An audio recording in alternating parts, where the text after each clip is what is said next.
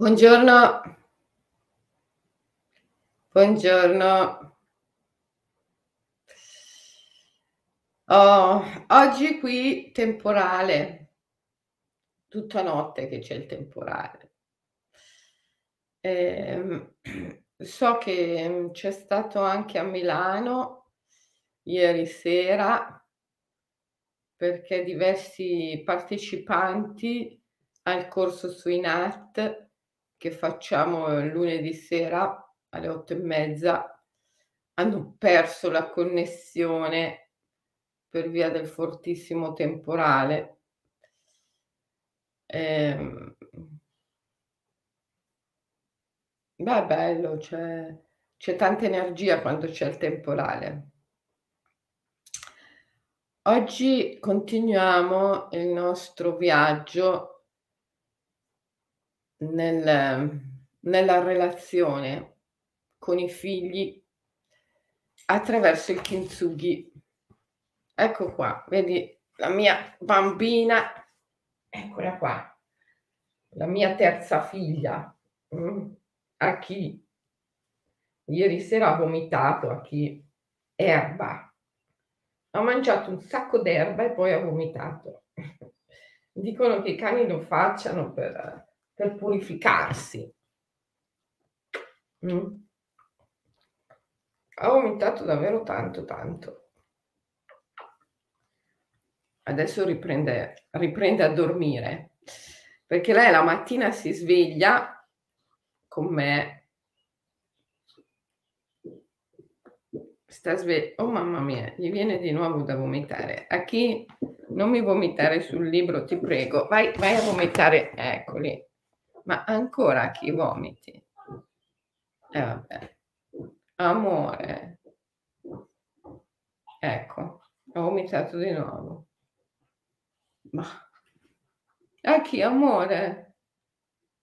Boh. So, oggi va così. Eh, ancora. Ma a chi? Scusate questo vomitino in diretta. Amore, cosa succede? Eh? Boh.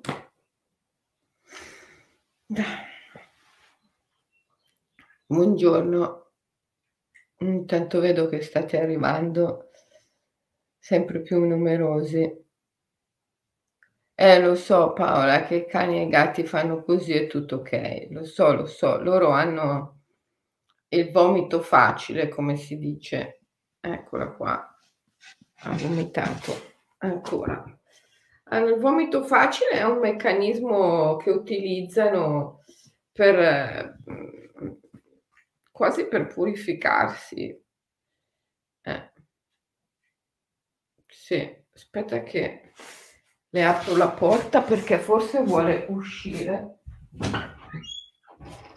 Ecco fatto, scusate, si parla di relazione con i figli e io ho questa, questa terza figlia che è la mia cagnolina che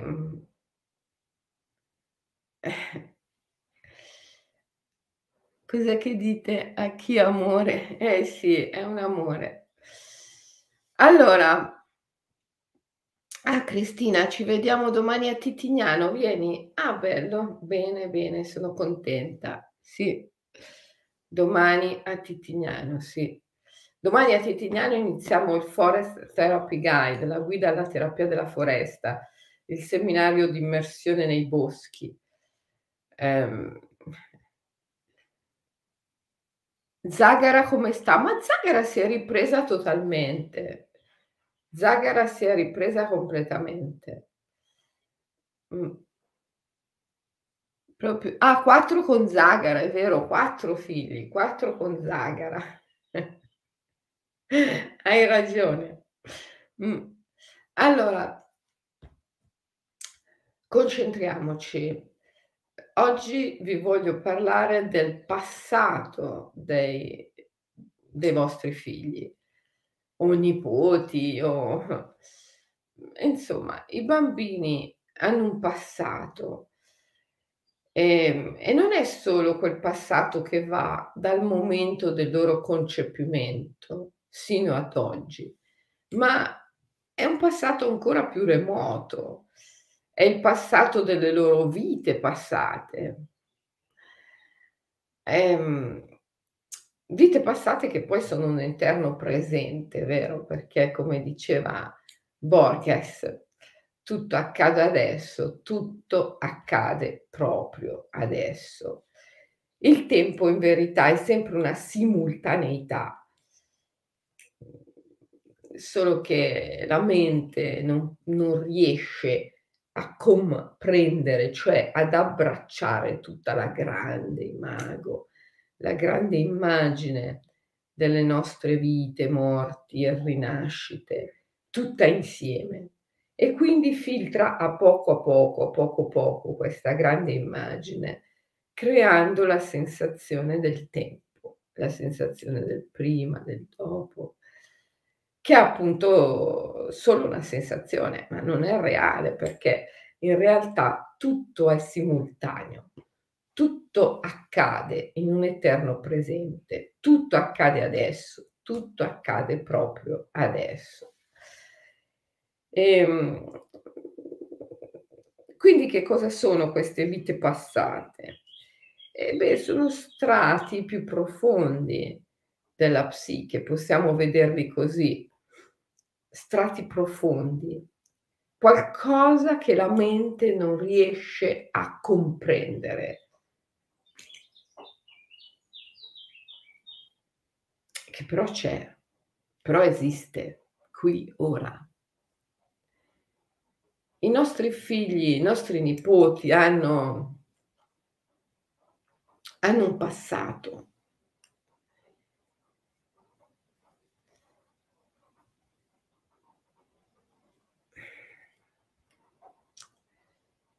Comprenderli, comprenderli e migliorare la nostra relazione con loro passa anche dalla comprensione del loro passato. Già il fatto stesso di comprendere che hanno un passato ci aiuta a comprenderli. Accettare proprio questa idea che loro abbiano un passato. Questo ci aiuta moltissimo nella relazione con loro.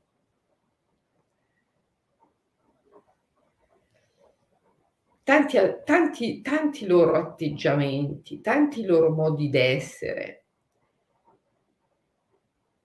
che proprio non riusciamo a spiegarci con quello che noi siamo, con il modo in cui li abbiamo educati, con il modo in cui hanno vissuto in questa vita fin da quando li conosciamo. Ecco, eh, tanti loro atteggiamenti e modi d'essere che non trovano spiegazione in tutto ciò che noi conosciamo riguardano il loro passato.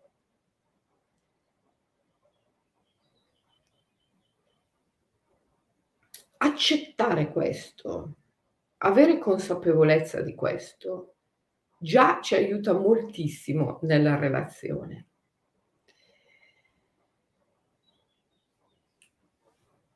ma anche il passato di questa vita, vero? Influisce moltissimo sulla loro relazione con noi, il modo in cui sono nati. Il modo in cui sono nati ci dice tanto riguardo alla loro missione in questa vita. Per esempio, alcuni hanno avuto delle nascite più combattute di altri.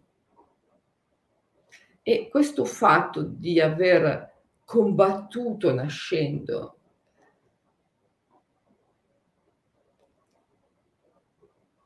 questo fatto di aver combattuto molto a volte nascendo ci parla di una, di una missione guerriera, ci parla della necessità di essere resilienti, forti, di essere guerrieri appunto, di avere degli avi, degli antenati guerrieri molto presenti, i batori, come li chiamano gli sciamani siberiani, i batori, gli avi guerrieri. Di solito la nascita col cordone ombelicale intorno al collo, invece, fa pensare a una sorta di colpa che ci si porta dietro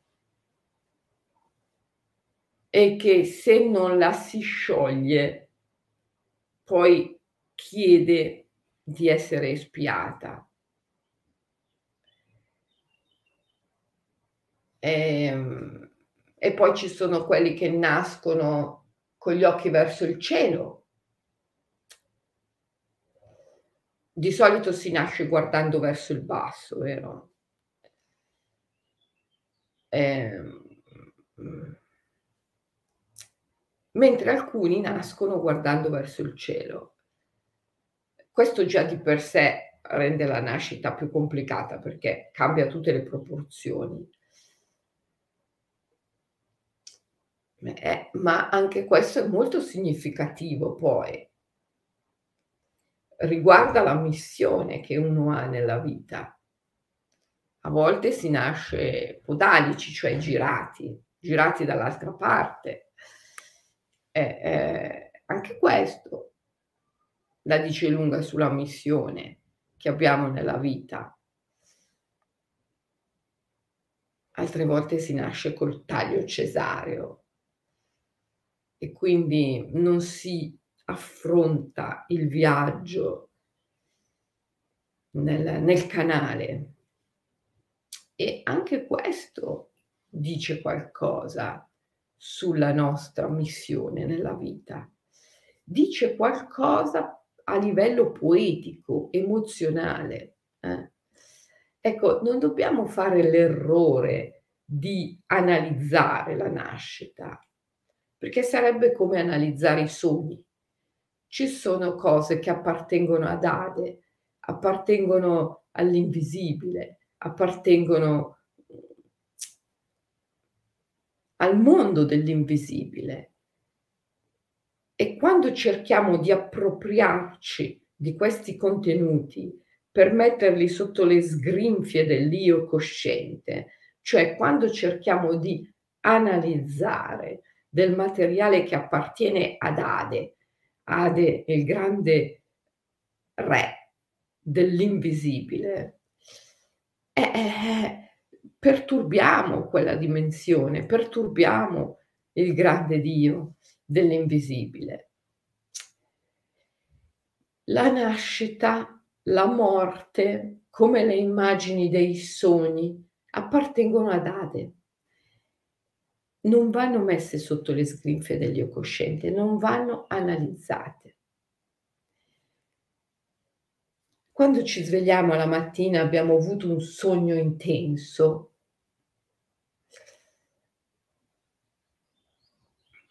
non dovremmo chiederci che cosa significa, che cosa vuol dire, cercare di analizzarlo con le categorie razionali, ma piuttosto dovremmo chiederci che emozione questo sogno mi ha dato. Che emozione questo sogno mi ha dato. E, ehm, e così la nascita. Non dovremmo chiederci razionalmente che cosa significa essere nati podalici piuttosto che con gli occhi verso l'alto, piuttosto che col cordone ombelicale, piuttosto dovremmo più che altro dirci che emozione questa nascita mi dà, che emozione genera e magari chiederlo anche ai nostri figli. Raccontare ai nostri figli come sono nati, parlare della loro nascita, parlare con loro della loro nascita è molto importante parlare coi nostri figli della loro nascita e chiedere loro che emozione ti dà sempre, sempre non giudicando le emozioni, sempre, sempre considerando che non esiste qualcosa come un'emozione positiva o un'emozione negativa. Se la nascita col cordone ombelicale intorno al collo ti dà un'emozione di espiazione di una colpa, non è un'emozione più positiva o negativa rispetto all'emozione che ti dà una nascita con taglio cesareo. È un'emozione, non esiste qualcosa come un'emozione positiva o negativa, tutte le emozioni sono dei, numi, spiriti, sono forze, sono energie e andrebbero accolte senza giudizio, semplicemente vissute. Quindi è molto importante parlare con i nostri figli della loro nascita e insieme a loro elaborare, vivere l'emozione che questa nascita ha portato con sé. Parlarne anche con chi era presente, l'altro genitore, per esempio, se c'era. E, ehm, e poi è importante parlare anche mh, del periodo in cui il bambino era nella pancia, il periodo del, della gestazione, parlare anche della, della sua nascita, come è nato.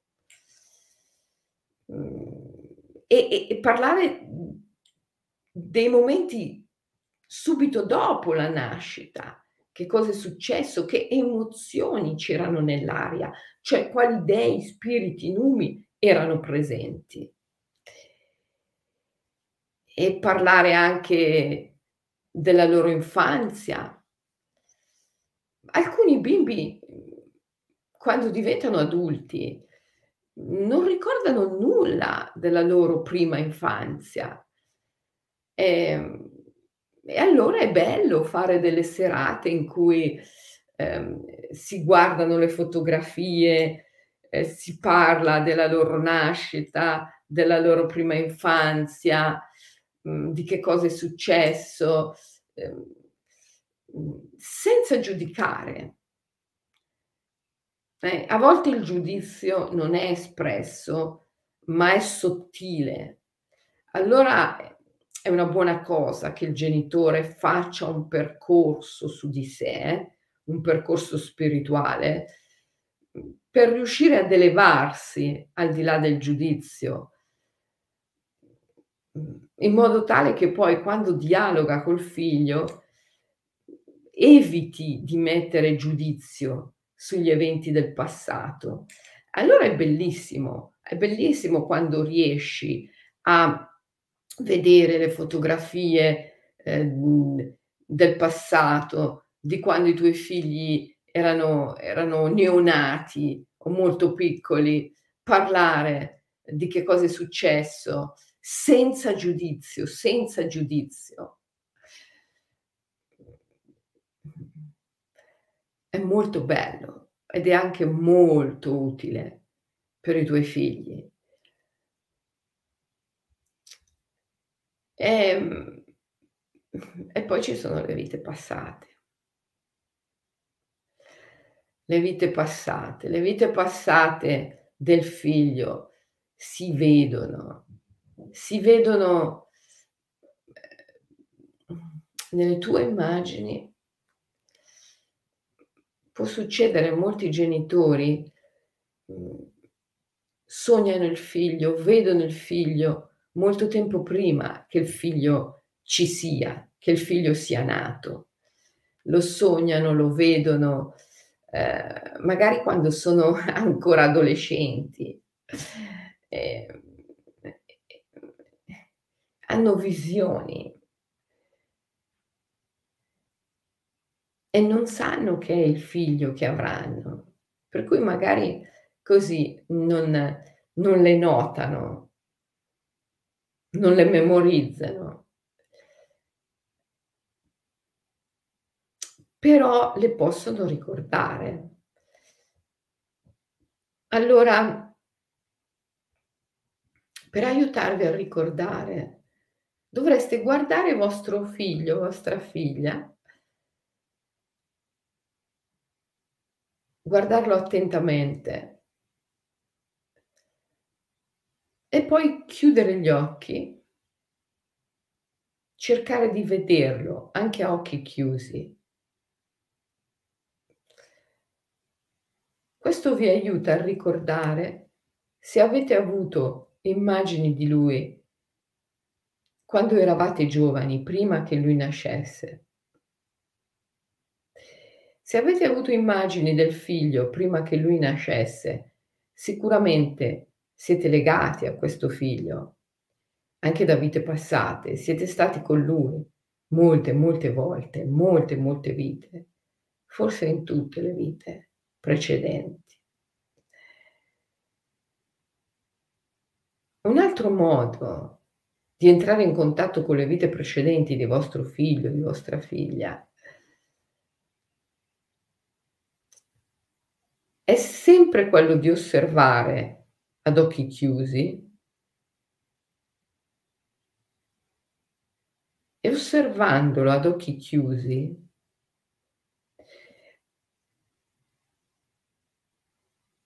cercare di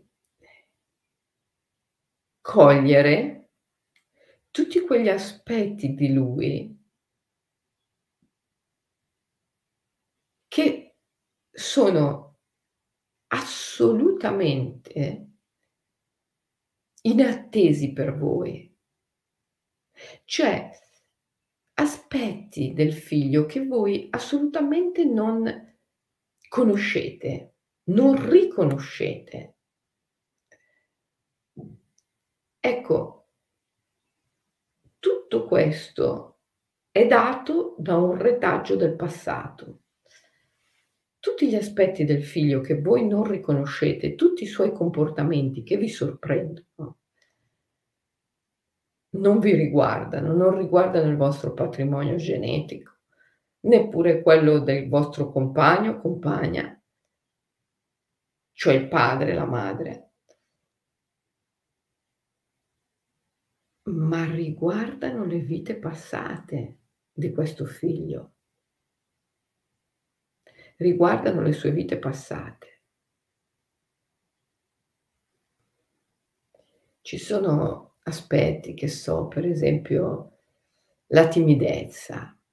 La timidezza è un'esperienza, supponiamo che voi assolutamente non avete mai incontrato nella vostra vita.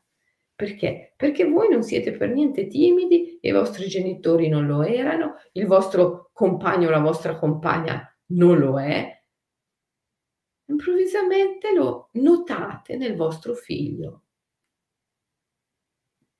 È una cosa sua, dite, è una cosa del suo passato, è qualcosa del suo passato.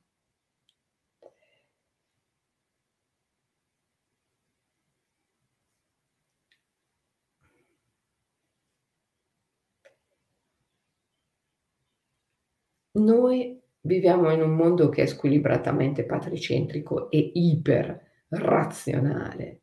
Abbiamo trasformato il corpo in un organismo e, ehm, e riferiamo ogni cosa alla genetica. Riferiamo ogni cosa alla genetica. Ma la genetica è una conseguenza non è l'aspetto fondante.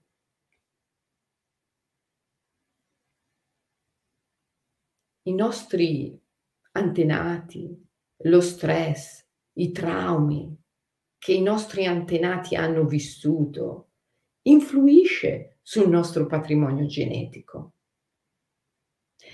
Quello che i nostri antenati hanno mangiato influisce sul nostro patrimonio genetico le loro abitudini, i loro comportamenti influiscono sul nostro patrimonio genetico.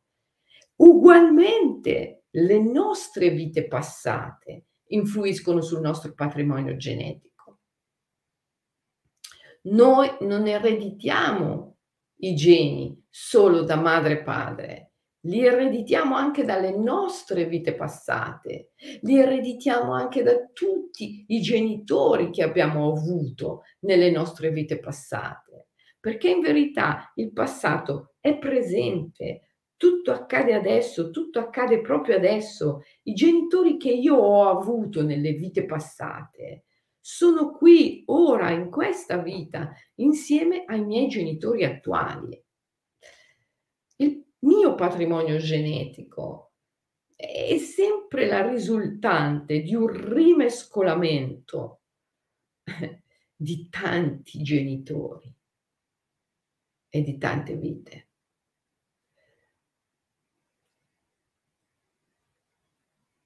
Di fronte al figlio dovresti essere capace di riconoscere di non essere l'unico genitore.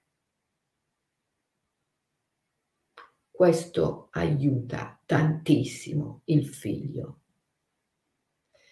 Se tu ti poni di fronte al figlio come l'unico genitore, se i genitori, madre e padre, che il figlio ha in questa vita si pongono di fronte a lui come gli unici genitori, chiaramente limitano il figlio, limitano le sue possibilità. Ma se i genitori si pongono di fronte al figlio come due dei tantissimi genitori che il figlio ha, che non ha avuto, ma ha, in un eterno presente. Eh, ma allora al figlio si dischiudono, si dischiudono enormi possibilità. Eh, enormi possibilità. Ora tu devi sempre pensare che vivi in un mondo, in una cultura mm, e in una civiltà che è, che è la civiltà del potere, che è la cultura del controllo. E l'obiettivo del mondo non è la tua potenza, la tua realizzazione, ma casomai è governarti, limitarti, misurarti, prevederti e quindi, quindi, quindi il mondo, la cultura, eh, la civiltà tenderà sempre no? a limitare le tue possibilità a quei due genitori che la tua mente può accettare, può vedere, perché in questo modo la mente riesce meglio a controllarti, a fare di te qualcosa di prevedibile e di misurabile e di governabile. La mente è uno strumento del sistema, uno strumento del mondo, non dell'anima. E, quindi il suo scopo esattamente come quello del mondo è di controllarti, di governarti.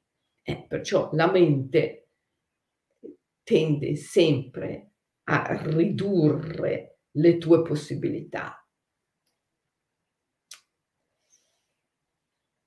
Eh, se guardi il figlio con gli occhi della mente, è chiaro che il figlio ha avuto e ha due genitori, tu e la tua compagna o il tuo compagno punto. E, e questo eh, ti dà una sensazione di maggior eh, comprensione del figlio, ti sembra di poterlo eh, prevedere, controllare, comprenderlo meglio, no? Ma in verità, in verità, non ti aiuta affatto a capirlo, anzi si creano quelle situazioni in cui ma io non capisco perché lui si comporta così, io non capisco perché lui fa così, né io né mio marito, né io né mia moglie siamo sempre stati così, noi non abbiamo quella eh, quel modo di fare, noi non siamo così, non capisco perché lui, non capisco perché lei è così. Eh, non lo capisci perché eh, pretendi di limitarne eh, l'espressività a quelle quattro cose che tu conosci. In verità tu e il tuo compagno o la tua compagna non siete gli unici genitori del figlio. Eh, tutti i genitori che, che lui ha avuto nelle vite passate, in verità sono qui, ora, in un eterno presente. Tutto, tutto questo patrimonio genetico mischiandosi, rimischiandosi, alla fine rappresenta il figlio.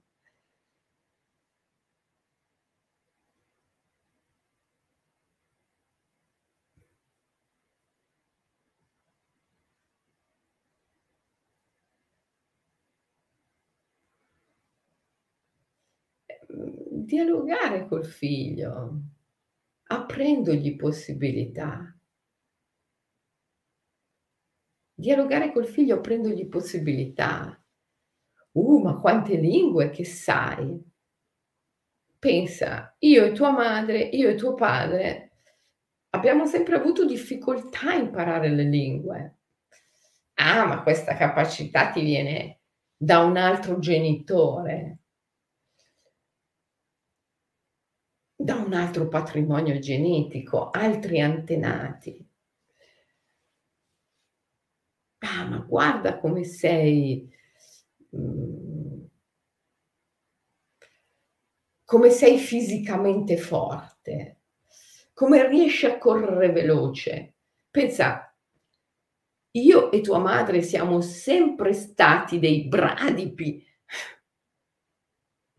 Quando facevamo la gara di corsa nella lezione di ginnastica a scuola arrivavamo sempre ultimi. Ci siamo conosciuti proprio per quello, perché rimanevamo sempre indietro. Alla fine ci siamo guardati e ci siamo innamorati. E tu invece sei così veloce nella corsa. Eh, ma sicuramente l'hai preso da altri genitori.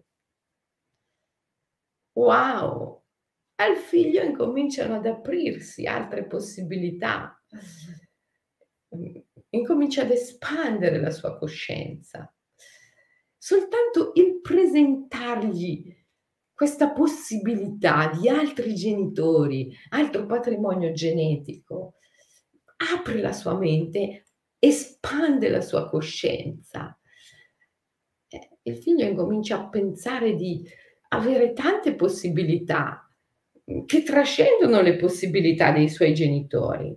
Ebbene, se i genitori sono sempre stati poveri, io posso anche essere ricco. Ah, se i genitori sono sempre stati delle capre nell'imparare le lingue, io posso anche impararne dieci. Eh, ho tante possibilità che trascendono il patrimonio genetico e la condizione socio-economica dei miei genitori.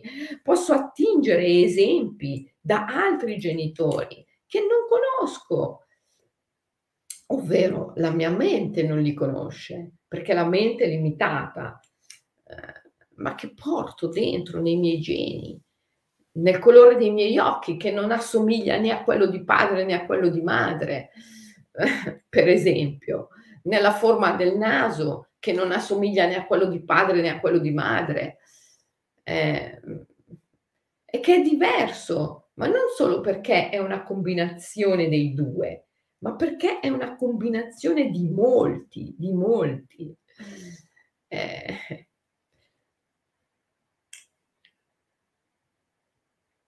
Ecco, insomma, quando voi vi rapportate ai vostri figli, quando voi dialogate con i vostri figli, dovreste sempre dare loro, sempre fornire loro la sensazione di un passato vasto, vastissimo, che trascende mm, l'io, il senso dell'io, l'individualità e che non è in verità passato per niente, perché il passato è in verità un eterno presente.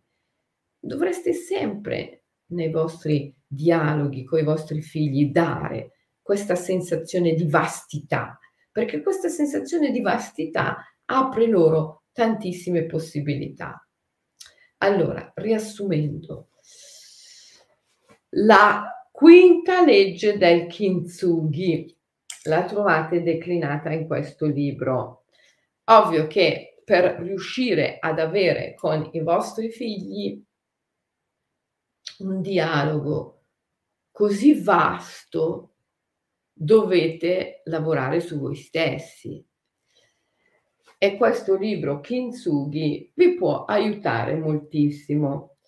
In particolare, per quanto riguarda l'attualizzare il passato, cioè rendere il passato attuale e presente, vi può aiutare la quinta legge del Kintsugi, che riguarda proprio il riparare con loro le ferite del passato.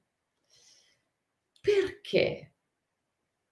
Perché alcuni non ricordano assolutamente niente della loro prima infanzia o del, addirittura della loro infanzia in generale. Perché alcuni non hanno minimamente la sensazione di avere un passato che precede la loro nascita? Perché in quel passato ci, ci sono delle ferite che sono ancora aperte e che sono molto doloranti e quindi il passato viene rimosso, rimosso, rimosso, rimosso, rimosso.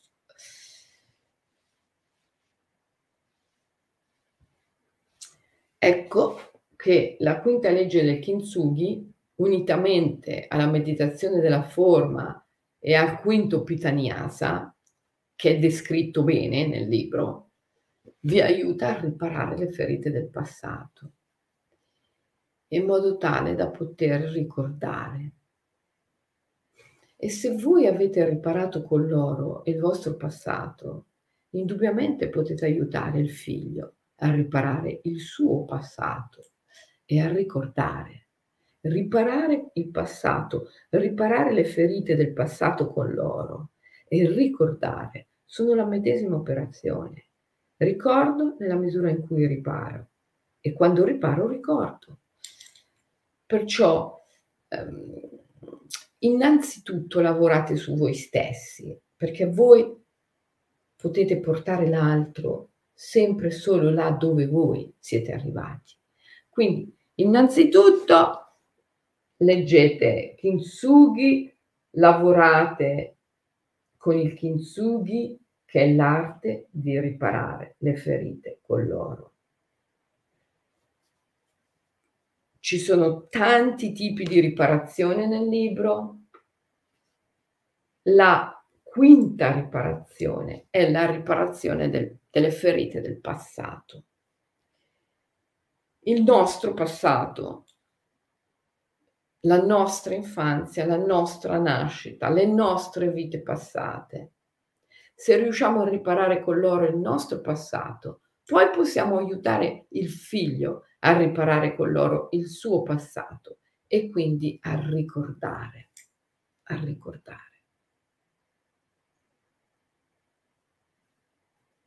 È chiaro questo perché eh, se la nascita di nostro figlio ha ferito noi per primi e ci portiamo dentro il ricordo di quella nascita come uno squarcio, una ferita ancora aperta e dolorante, eh, noi per primi avremo difficoltà a parlare di quella nascita e non lo faremo e questo è un grave errore.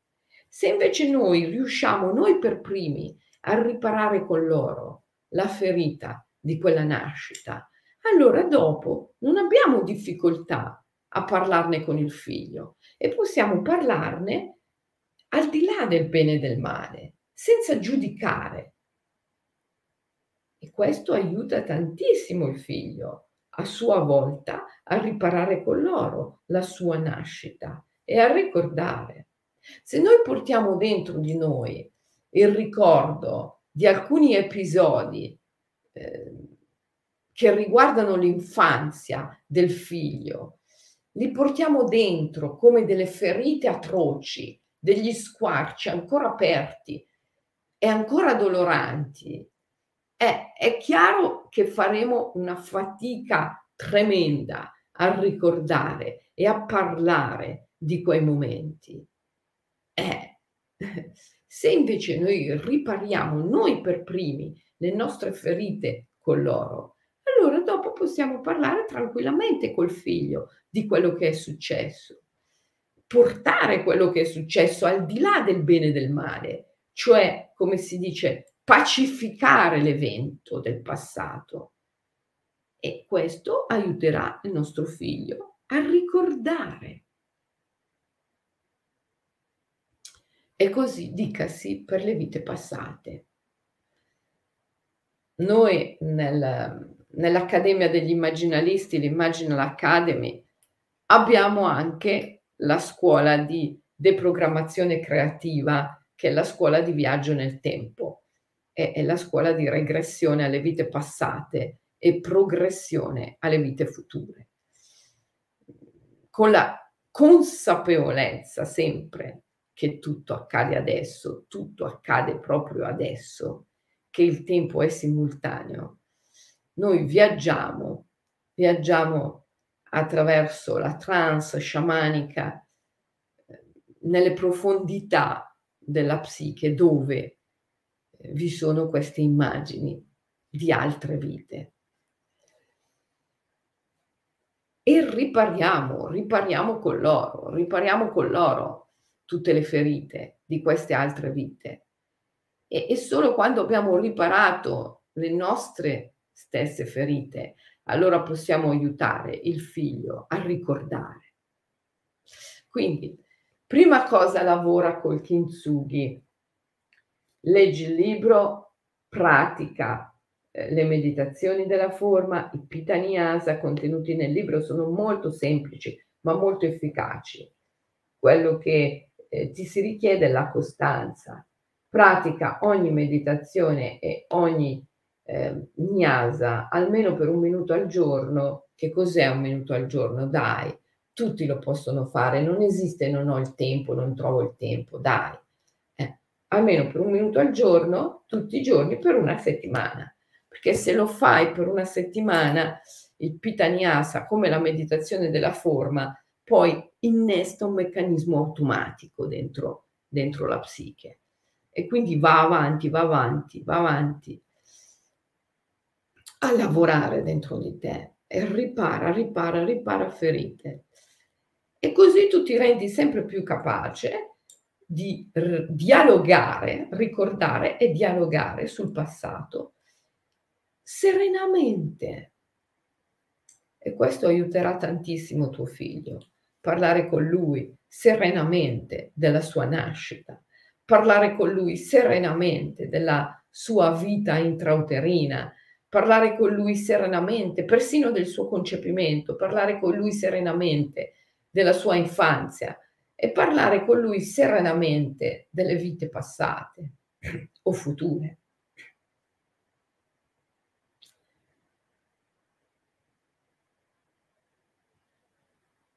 Ah, quando, quando hai lavorato bene, quando hai lavorato bene col kintsugi, quando sei colmo di cicatrici riparate con loro, che sono finestre dalle quali può entrare la luce.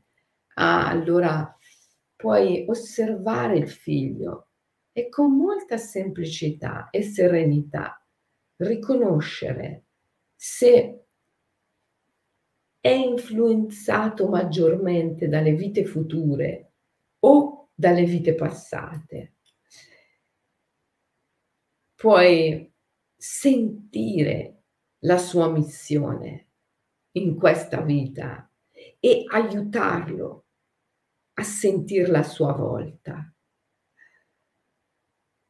Puoi aiutarlo tantissimo nel suo sviluppo perché puoi evitare di giudicarlo, È chiaro che se tu hai dentro di te delle ferite che riguardano il tuo passato, che non sono mai state riparate con l'oro, che sono ancora sanguinanti e doloranti, eh, eh, sarà difficilissimo per te non giudicare, perché tutte le volte che vedrai nel figlio qualcosa che ti ricorda la tua ferita, eh, e allora in automatico scatterà la paura e in automatico con la paura scatterà il giudizio. Se invece tu hai riparato le tue ferite con loro, allora sei sereno, sei sereno e osservando tuo figlio potrai evitare di giudicare e questo lo aiuterà moltissimo a sviluppare ciò che egli è veramente. Perché non c'è nulla che blocchi di più lo sviluppo del figlio che non sia il giudizio che esprimiamo su di lui. Tolto il giudizio, nostro figlio è libero di crescere, di esprimersi, di divenire ciò che è e che noi non conosciamo perché riguarda anche le sue vite passate, i suoi genitori del passato. Ecco, questo fare un passo indietro e riconoscere che il figlio ha tanti genitori, non solo noi. Noi siamo archetipi, cioè noi siamo simboli, siamo i rappresentanti di madre e padre siamo solo dei rappresentanti, dei simboli, ma il nostro figlio ha molti genitori. E se riusciamo a trasmettergli questo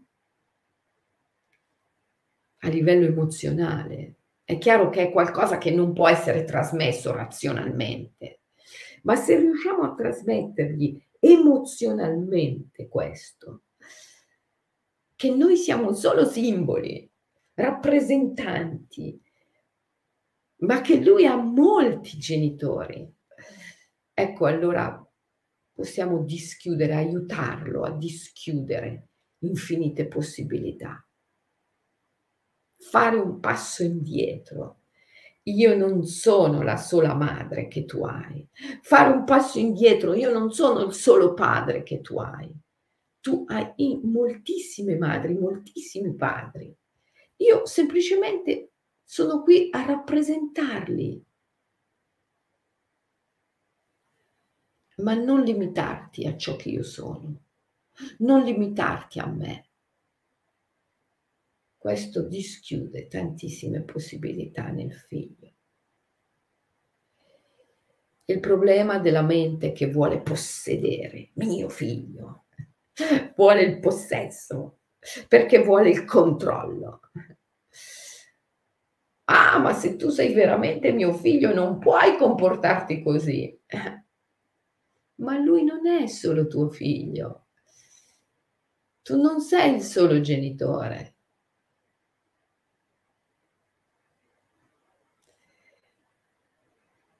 A volte i figli fanno cose che ci danno dolore, perché in un certo senso è come se volessero toglierci di mezzo, volessero stracciarci per vedere attraverso di noi a volte i figli fanno cose che ci fanno del male, che fanno dei, del male ai genitori, perché li sfidano a farsi da parte. Il genitore questo il più delle volte non riesce a comprenderlo. A volte i figli fanno qualcosa che ferisce i genitori, di proposito, non consciamente, ma un proposito inconscio, volutamente, per via di una volontà profonda, feriscono il genitore. perché vogliono che si faccia da parte. Vogliono quasi squarciarlo, aprirlo per vedere attraverso. Quando il genitore dice al figlio mi spezzi il cuore, è vero, il figlio vuole vedere attraverso quel cuore, vuole vedere al di là, oltre quel genitore. Tutti gli altri genitori, tutte le sue altre possibilità. È solo che a volte il genitore gli si mette davanti come un muro e lo limita. E allora il figlio lo sfida, alla fine eh, lo ferisce perché vuole vedere al di là. Se volete avere un buon rapporto con i vostri figli, dovete farvi da parte. Dovete consentire ai figli di vedere oltre voi stessi. Dovete dare loro la dimensione di altre vite che non sono altre vite in senso letterale, ma sono altre possibilità.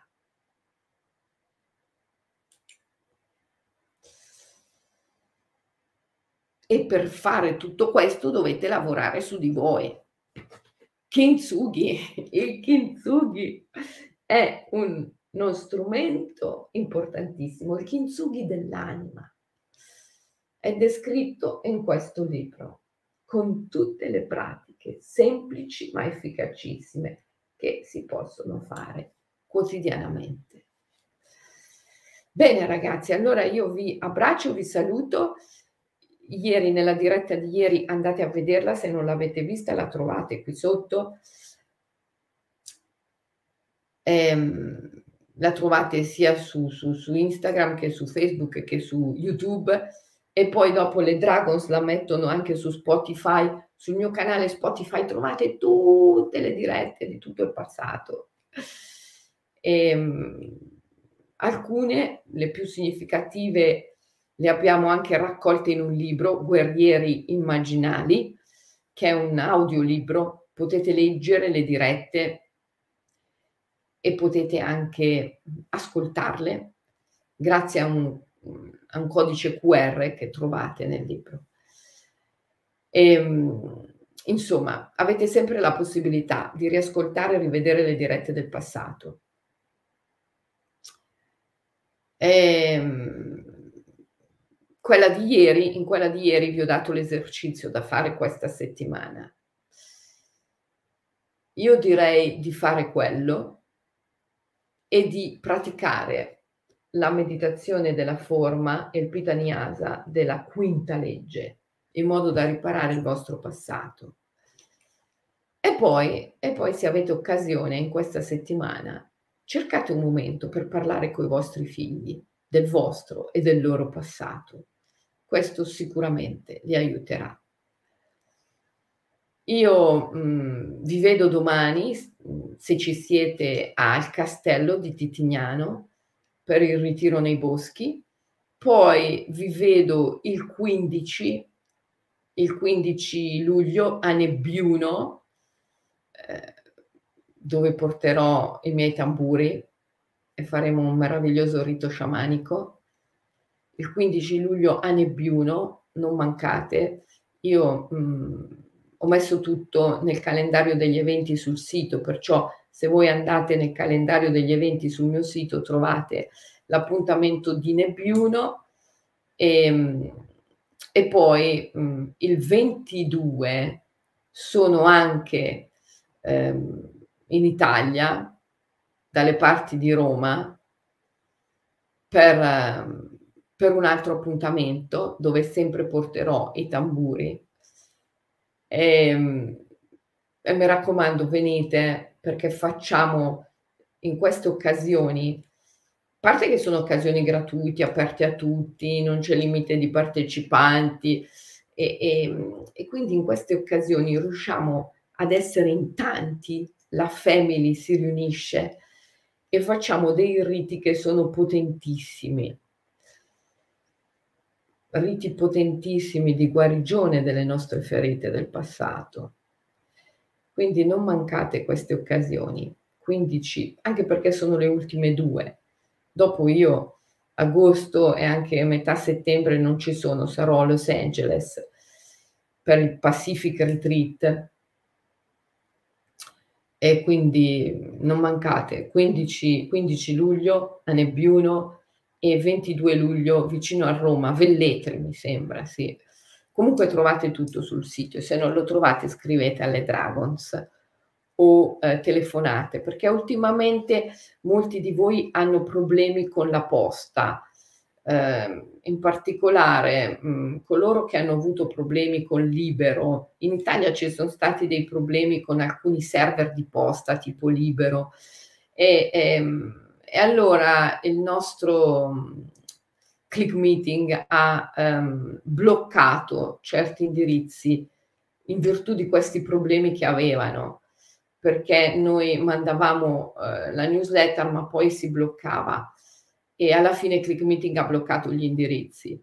E, e quindi alcuni scrivono ma, eh, ma la mail gli torna indietro.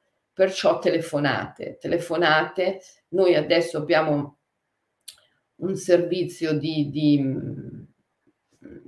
di telefonia molto più efficace che nel passato, le Dragons rispondono sempre, quindi telefonate. Trovate sul sito, alla pagina dei contatti, i numeri di telefono, eh, potete contattare mh, anche, anche, via WhatsApp il numero svizzero, anche, mh, ci sono due numeri svizzeri che potete contattare anche via WhatsApp. Eh, se siete in Italia preferite WhatsApp, quindi mh, chiedete informazioni sia su Nebbiuno il 15 luglio sia su Velletri il 22 luglio perché sono le ultime due occasioni. Poi c'è la lunga pausa estiva. Io vi aspetto sempre con grande gioia di rivedervi e di riabbracciarvi vi auguro una buona giornata una buona settimana con il Kintsugi e ci sentiamo domani mattina alle 7 sempre con Michaela per la diretta sulle carte del drago. Intanto stasera alle 19 su Clubhouse con Susan facciamo invece una meditazione sul transito, una meditazione sul bardo in inglese. Tanto è un inglese elementare, talmente semplice che lo capite anche se non conoscete l'inglese. Perciò vi aspetto su Clubhouse stasera alle 19 e domani mattina invece sempre su Clubhouse, su Facebook e su YouTube per la meditazione con le carte del drago. Vi abbraccio forte e siamo sempre insieme.